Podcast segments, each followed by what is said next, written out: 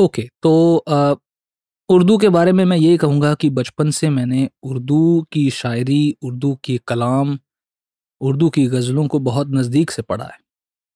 कुछ बहुत ही इन्फ्लुएंशियल उर्दू के राइटर्स थे जिनके मैंने कई कई दफ़ा तो पूरे पूरे कलाम एक से ज़्यादा बार पढ़े जैसे कि अ, मीर तकी मीर हो गए और आपके मिर्ज़ा गालिब हो गए दाग दहलवी हो गए मीर दर्द हो गए।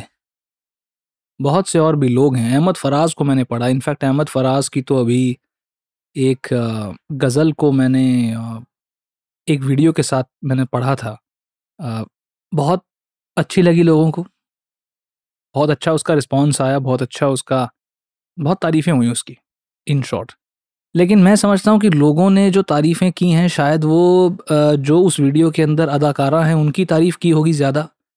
और जो उस वीडियो के अंदर गाना है उसकी तारीफ़ की होगी ज़्यादा। मेरे श, अ, मेरे शब्द तो मैं नहीं खा सकता खैर। जो फराज की गज़ल है उसकी तारीफ़ तो लोगों ने कम ही की होगी। उनको आधे लोगों को तो समझ में भी नहीं आई होगी ये भी मैं बता सकता हूँ आपको। मगर ऐसे ही है। मुझे इस तरह की शायरी और इस तरह के कलाम पढ़ना बहुत अच्छा लगता है। और ख़ास करके अहमद फराज जिस तरह से लिखते थे और जो बात जो है वो दिल तक पहुँच जाती थी, वो मैं समझता हूँ कि अब आजकल तो देखने को मिलती नहीं है।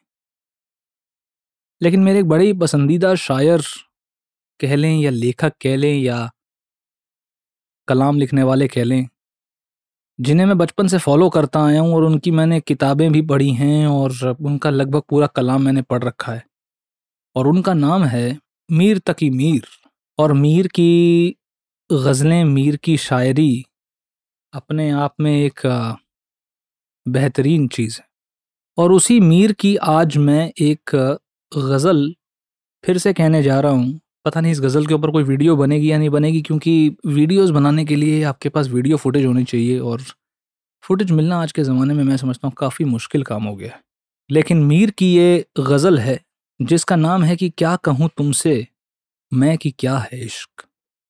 क्या कहूँ तुमसे मैं कि क्या है इश्क? जान का रोग है। बला है इश्क। इश्क ही इश्क है जहाँ देखो। सारे आलम में भर रहा है इश्क।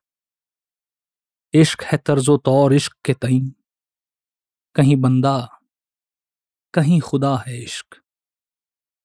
इश्क माशूक, इश्क आशिक है।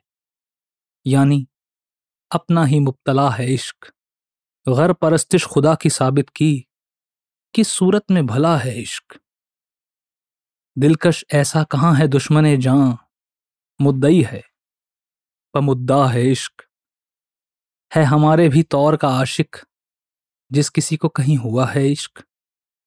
कोई ख्वाहा नहीं मोहब्बत का, तू कहे जिनसे ना खा है इश्क।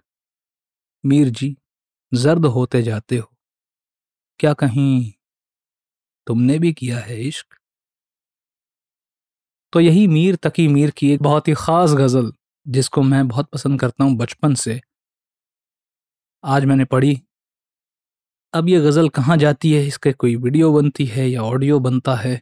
ये तो ऊपर वाला ही जानता है।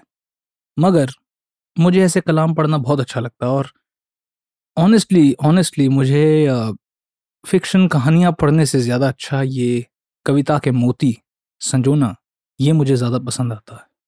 फिर मुलाकात होगी।